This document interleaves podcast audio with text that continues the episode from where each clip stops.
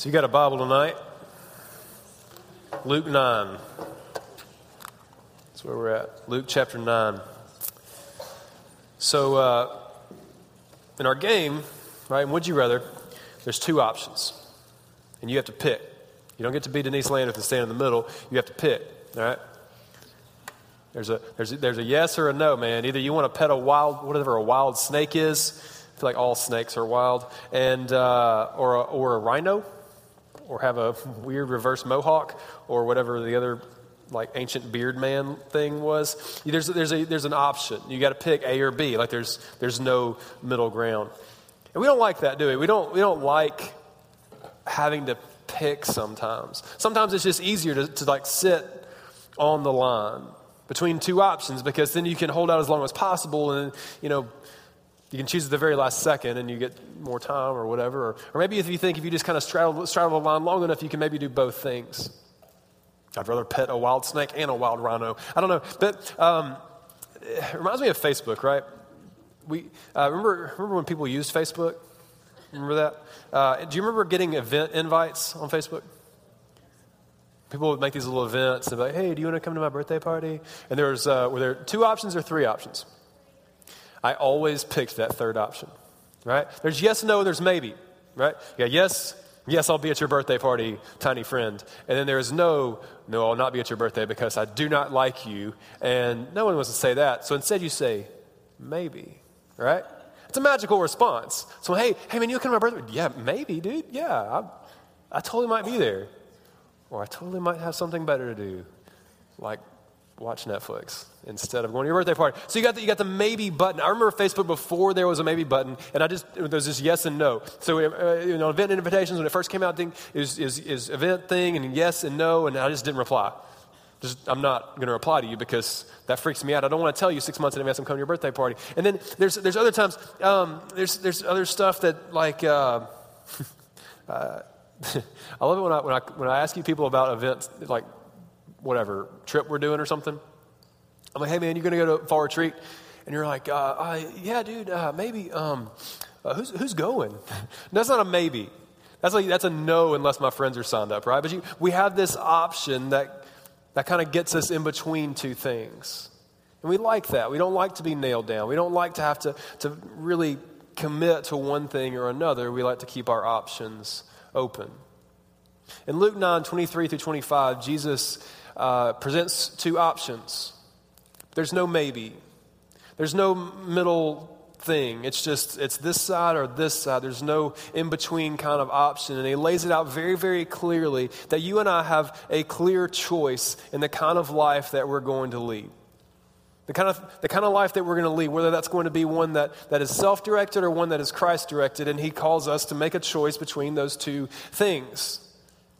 And what I think for a lot of us in the room is that we like to approach that, that dichotomy, that, that option with uh, like a Facebook kind of mentality where I'm going to click the maybe button and I'm going to stay right there in the middle as long as possible.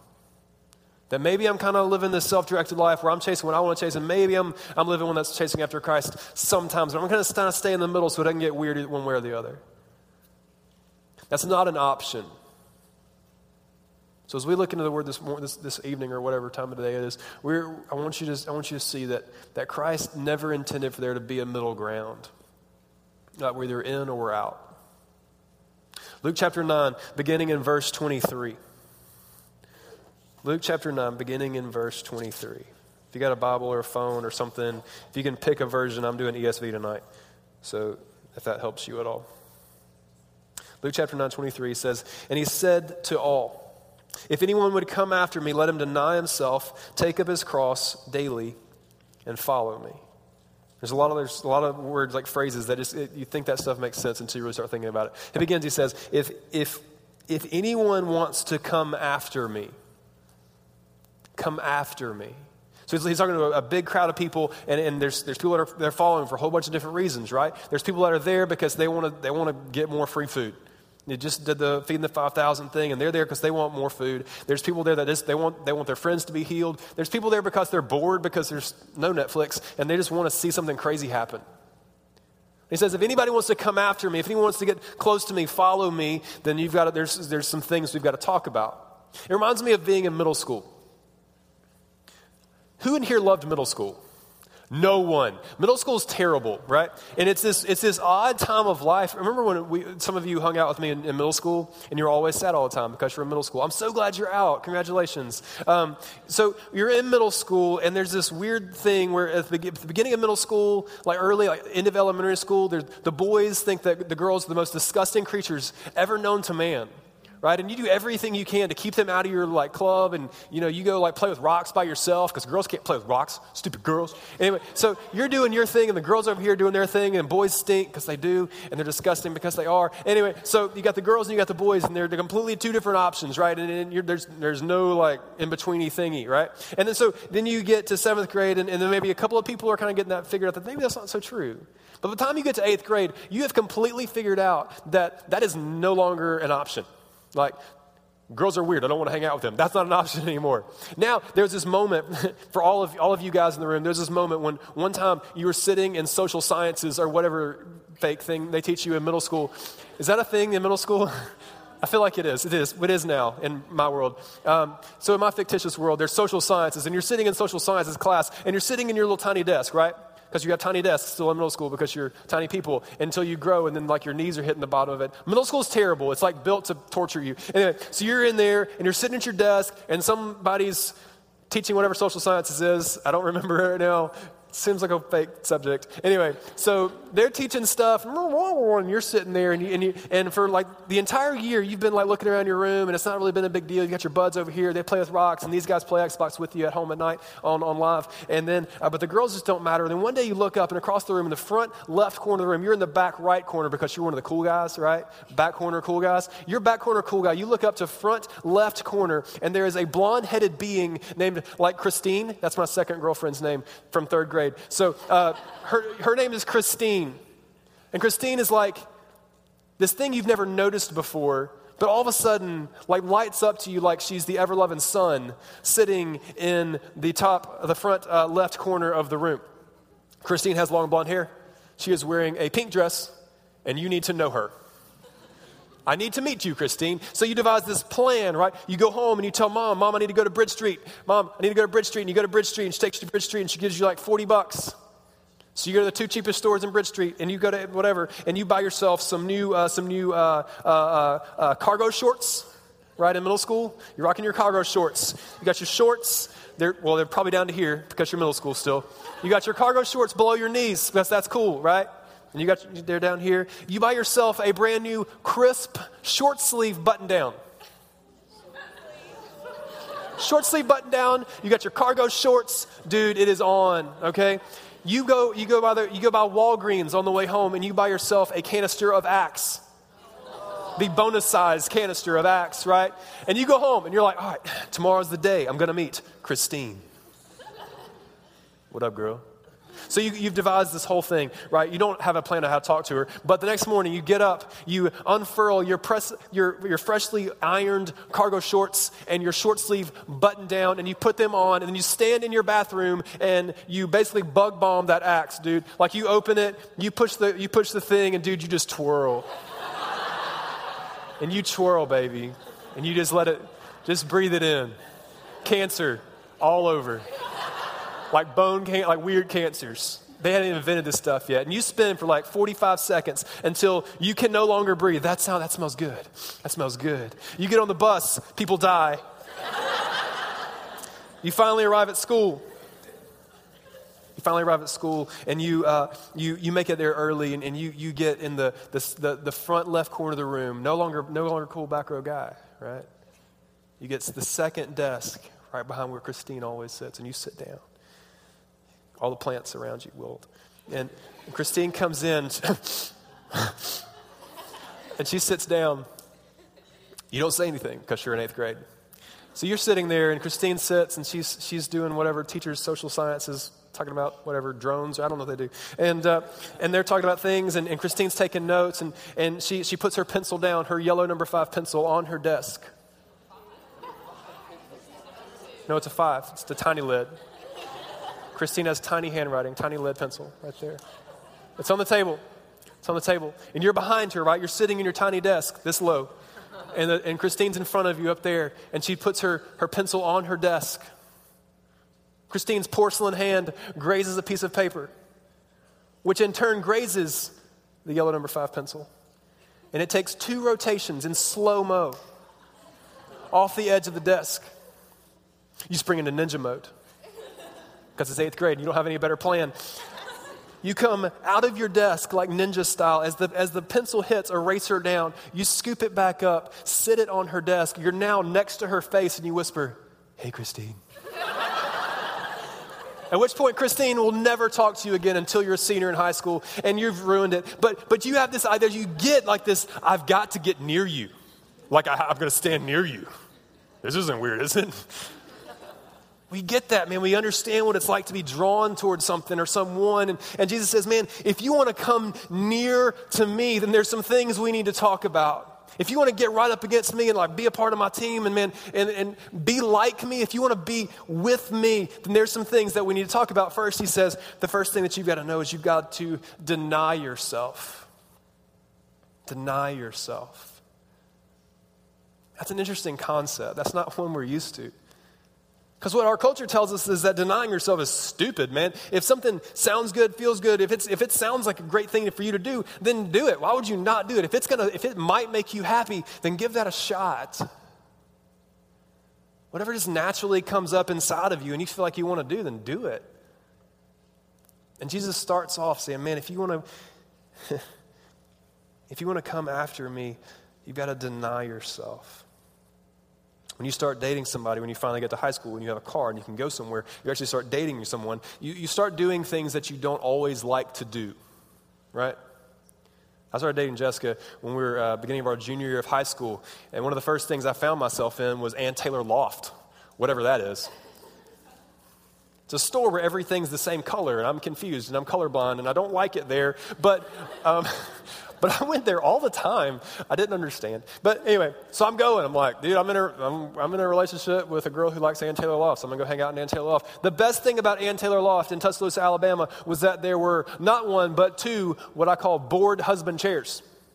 These are bored husband chairs. These are leather chairs that they put inside of a store for people who want to die in there. Like so, so you always go in there, and I, we Jessica's shopping for cardigans or I don't know, whatever, and she's doing her thing, and I go I go find the bored husband chair, and and hopefully they're open. If they're not, I just stand there and stare at somebody until they move. it's my chair. I'm here every week, bro. So I remember I remember one time. One time, I was getting so used to this. I'm feeling confident about myself and my new, like, I'm, I'm in a serious dating relationship skin, right? And so there's a 45 year old dude, like a, like a grown man, and I'm 17, grown man sitting in bored husband chair number one. I go sit in bored husband chair number two. I feel like I should say something, right? I'm feeling, feeling outgoing this, this, this afternoon or whatever. So I sit down in, in bored husband chair number two. I look at him, I give him the nod, and I say, Women. he just, he, he just, no. Just says, no. Like, does not acknowledge me. Man, there's time when you get into a relationship with somebody, there's times that you do things and, and that, that may not be exactly what you want to do, but because you're in that relationship, you're just going to do them. That because you've entered into a relationship, me with Jessica, I've, I've entered into a relationship with Jessica, then, then some of her desires supersede my desires. Otherwise, you're a giant jerk, right? So when we enter into this relationship with the God of the universe, what he wants, what he thinks, what he desires supersedes what I want and I think and I desire because he knows me better than I know me. He loves me better than even I love me. He knows what's best for me in a way that I will never know what's best for me. So when he calls me to do something, I have to trust that that's what's best for me, even if it's not what I necessarily want to do. Because I've, I've if I've placed my faith in Jesus and I've, I've claimed him as my Savior, but not only my Savior, but my Lord, what that means is that He gets to direct my path. The Bible tells us that Jesus bought us with a price, right? Like, like salvation wasn't free. It just, it just, like, it, it, this what happened one day. Jesus paid my price with his life. He bought me bought me out of bondage to sin, bought me out of slavery so I could be free in a life and a relationship with Him. And because He's bought me, He has a right to, to direct me. And I, And because I've placed my faith and my trust in Him, I can trust Him to be the one that directs my path.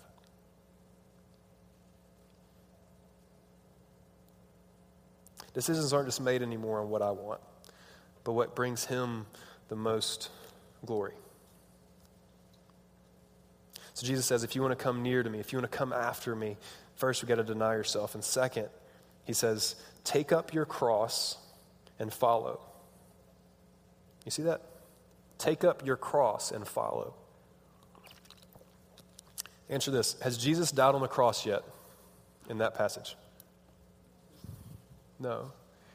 So, for you and me on this side of the cross, this side of history, the cross has become an instrument uh, that, that has some, some terrible connotations to it, but, but we wear crosses as jewelry, right? And we like put them on walls in churches and like paint them in pretty paintings and stuff, right? It's, it's a, the cross has become a picture of grace. It's become a picture of redemption and a symbol of, of something very, very good on our behalf. But Jesus hasn't died on the cross. There's nothing redemptive or beautiful about the cross at this point. They don't know Jesus is going to die on a cross. All they know is that people die on crosses in a terrible, horrific, just mind bogglingly bad way. And that instrument, not, not the one that, that you and I picture, not like the one you want to like make out of gold and put on your neck, like the worst torture instrument imaginable, he says, you got to deny yourself, and you got to take up your cross and follow me. Cool? Giant crowd of people. You want to come hang out with me? Uh, deny yourself, take up your cross, and then come on, let's do this.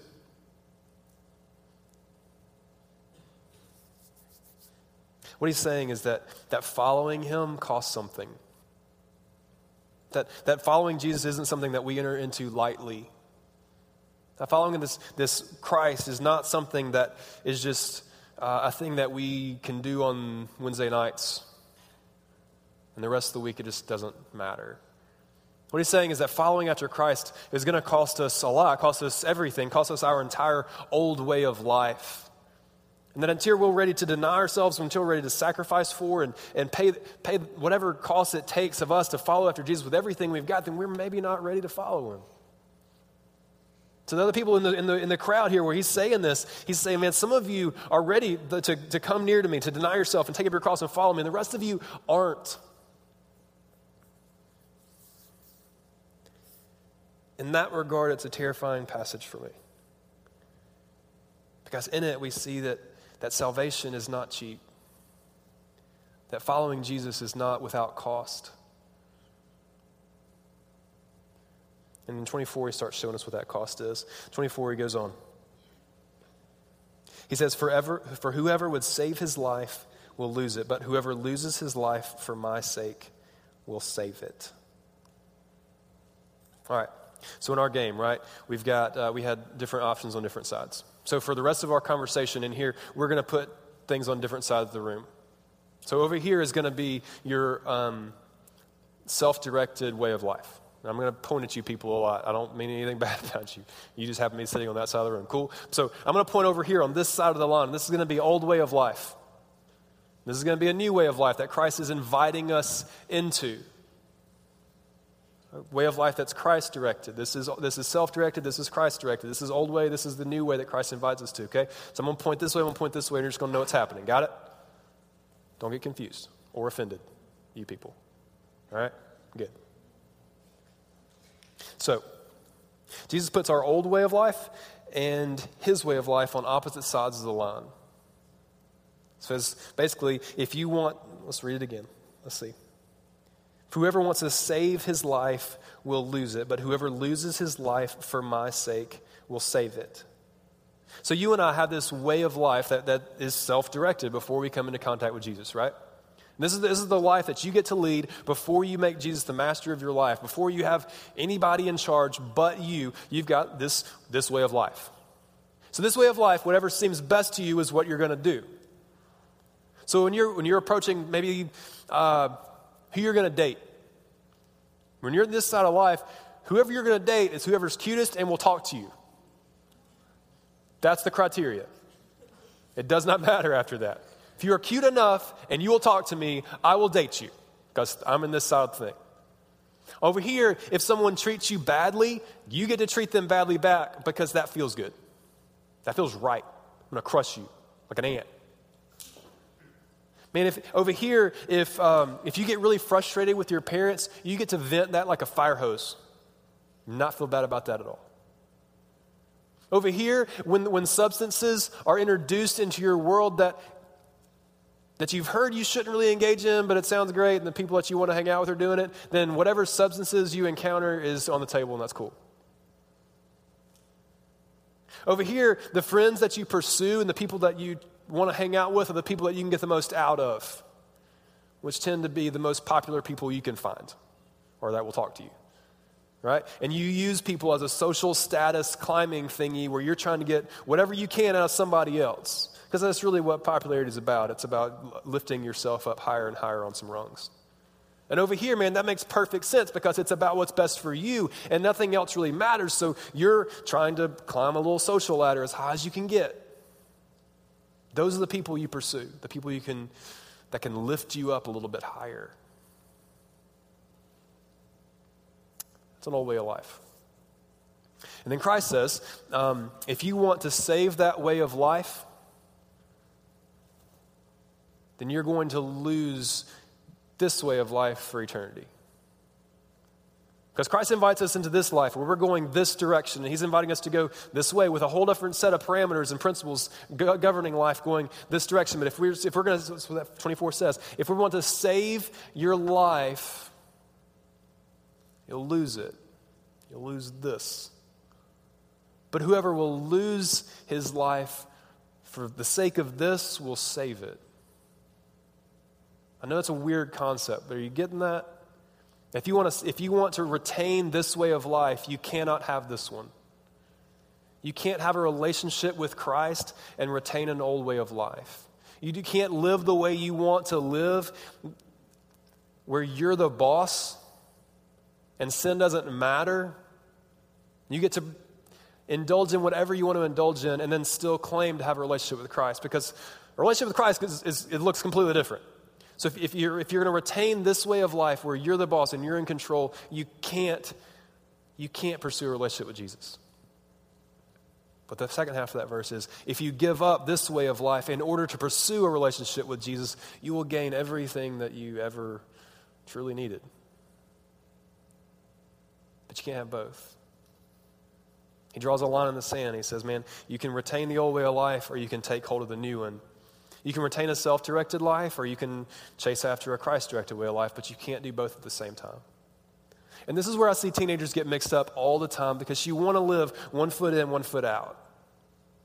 You want to be self directed when you want to be, and you want to be able to indulge in the things that you want to indulge in that you for yourself have decided are okay, not consulting God's word whatsoever. I want to pursue the friendships I want to pursue. I want to pursue that guy because he's cute. I want to pursue that girl because she will actually talk to me. I want to treat my parents how I want to treat them. I want to be as popular as humanly possible. I don't really care who I step on because it's what's best for me. And then on Sundays and Wednesdays, I'm going to claim Jesus. And Jesus says, I'm not interested in that. I'm interested in either you pursuing me or not. You can't live one foot in, one foot out. You just can't.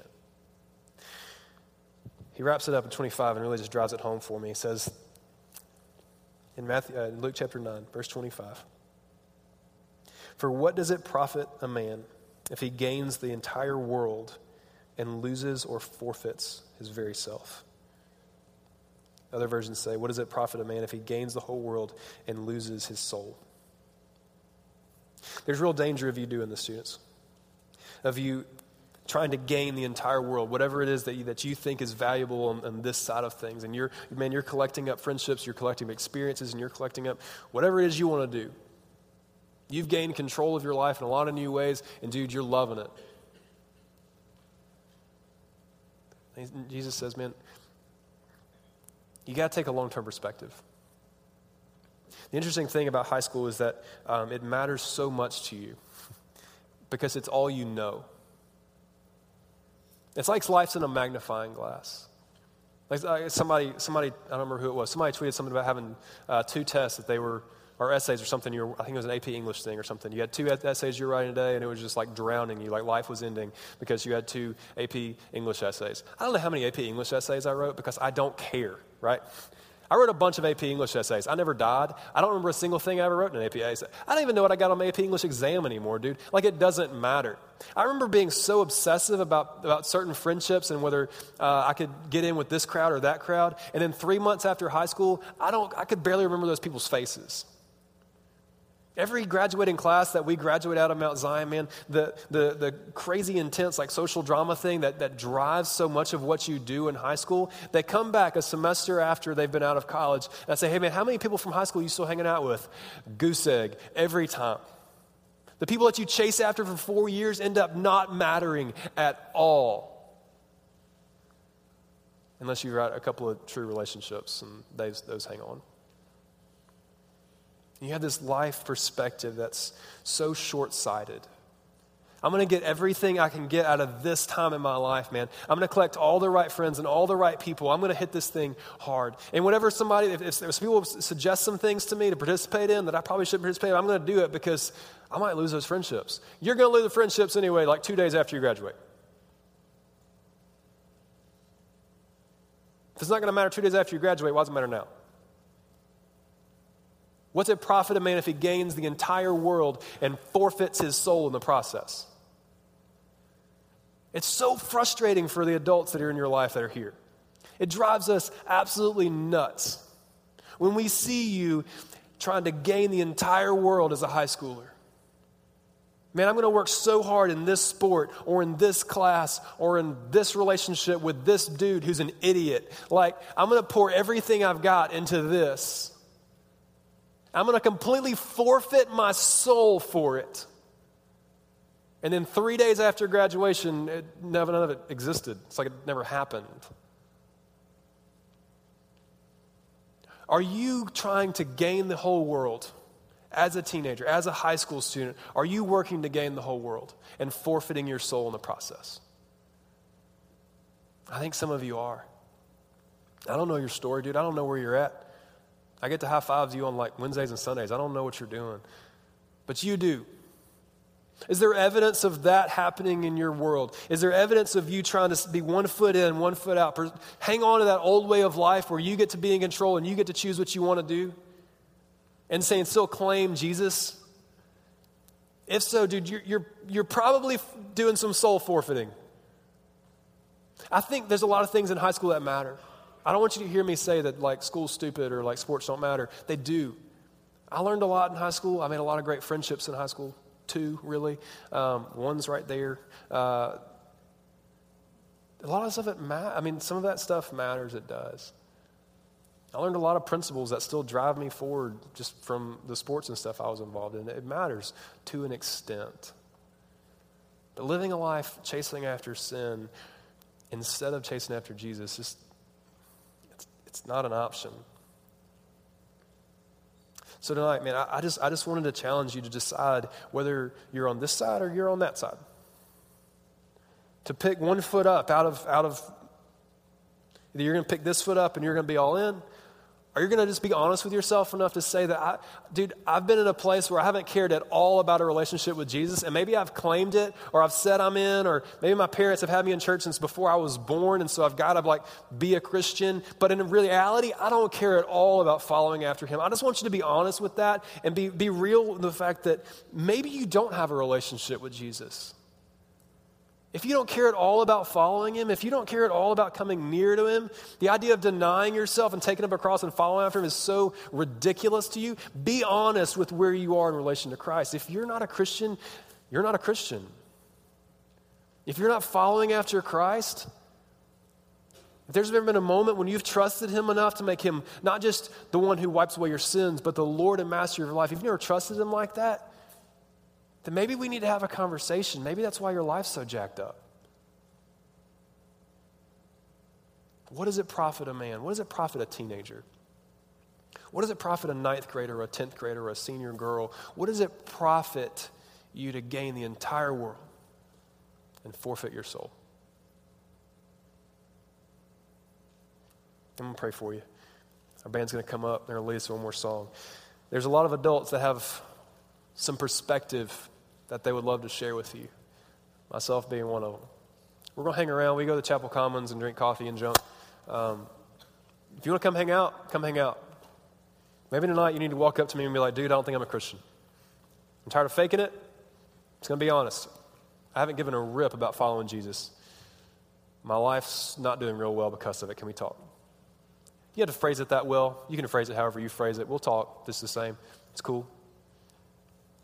If you need to have a conversation with somebody tonight, do it. Are you in or are you out? Pick. Jesus, um, the reality of the gospel is that you have not given us options.